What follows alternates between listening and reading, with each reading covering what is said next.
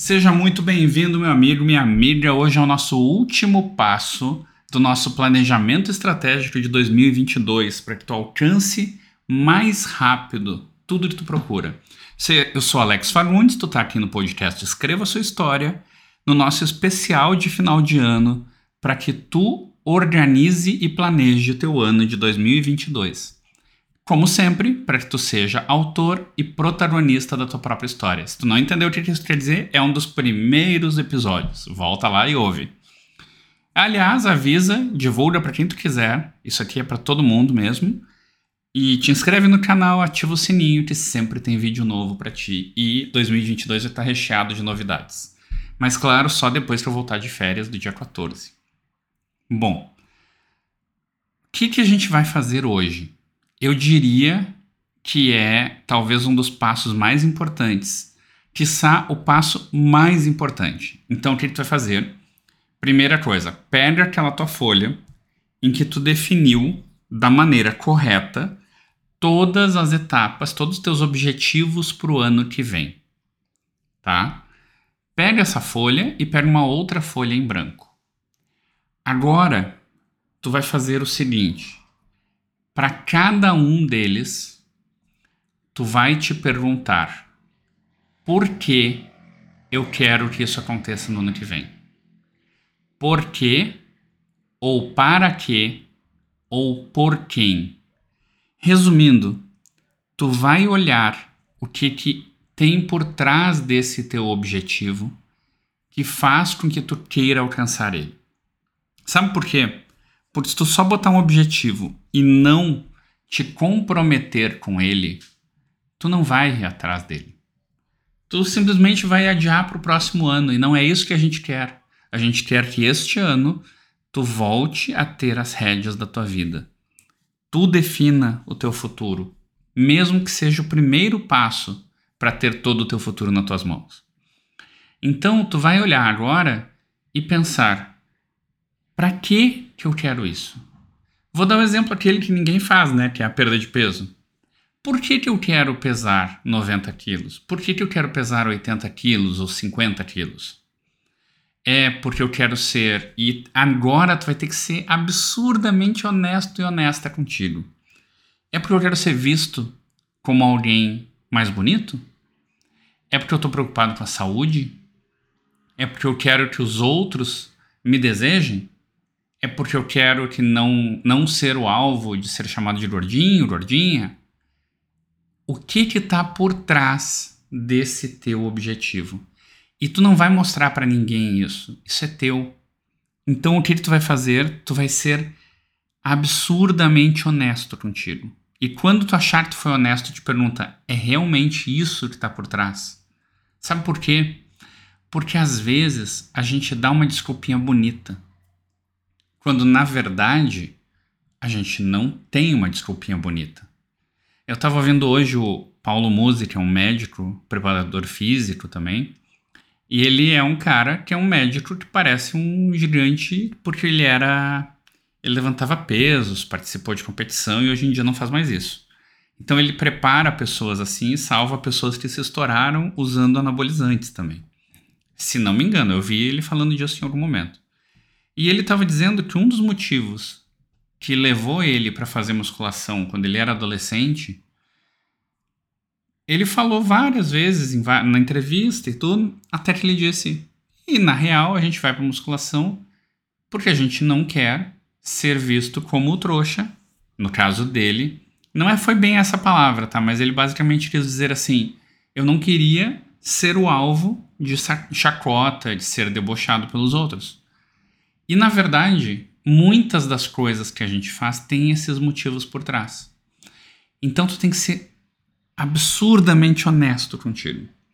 Se tu tá querendo, por exemplo, trocar de emprego porque tu quer provar algo para alguém, seja franco contigo. Não mente para ti. Se tu quer uh, emagrecer porque tu quer conquistar uma pessoa diferente, seja honesto contigo. Se tu quer emagrecer para dar nos dedos de alguém, esquece, isso não é um bom motivo. Porque talvez tu desanime. Até funciona, porque a força da raiva existe, mas é, é um motivo dolorido para ti. Mas se tu não tiver outro, vai nesse mesmo. Se for tão, se for, é tão importante, quem sou eu para te julgar? Vai e foca no foco. E assim, se tu tiver em dúvida, usa também o para quem. Porque às vezes a gente esquece que muitos objetivos são por outras pessoas. Um, um exemplo bem grande é quem tem filhos. Quem tem filhos, por exemplo, para emagrecer, tem um motivo bem bom, que é estar vivo quando eles chegarem aos 18 anos. Então, quando tu for olhar os objetivos, olha por quê, para quem, tá?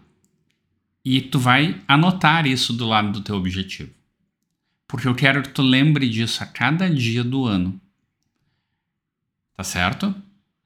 Então, tu vai fazer uma folha de papel em que tu vai botar o objetivo, a data e o que que tem por trás, o que que é a verdadeira motivação para chegar lá. Ou é algo que tu quer conquistar, ou é algo que tu quer evitar. Normalmente é assim, tá? E seja muito franco.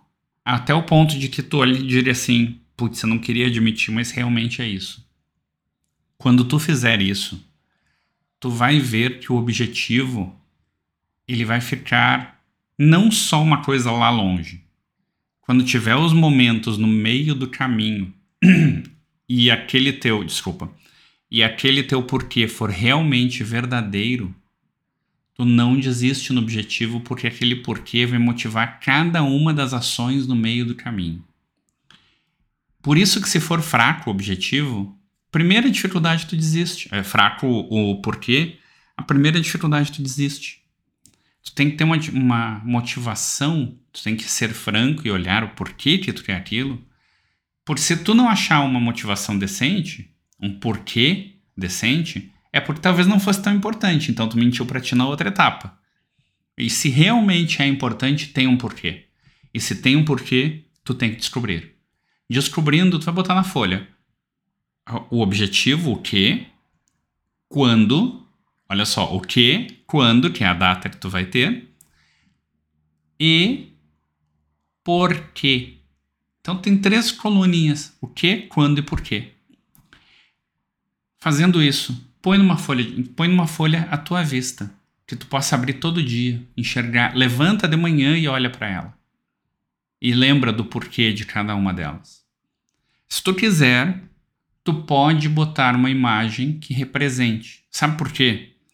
Porque quando tu põe uma imagem, mas sério, não pega qualquer coisa, pega algo que realmente faça sentido naquele objetivo para ti.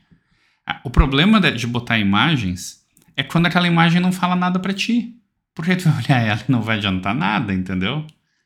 Agora, se aquela imagem fala emocionalmente contigo, tu tá disparando vários outros circuitos neurológicos que fazem com que tu olhe para a imagem e acione aquele gatilho. Ah, isso quer dizer o que, Alex? Quer dizer que cada vez que tu olhar para a imagem, tu vai lembrar de todo esse processo e tu vai respirar fundo e dizer: tô indo.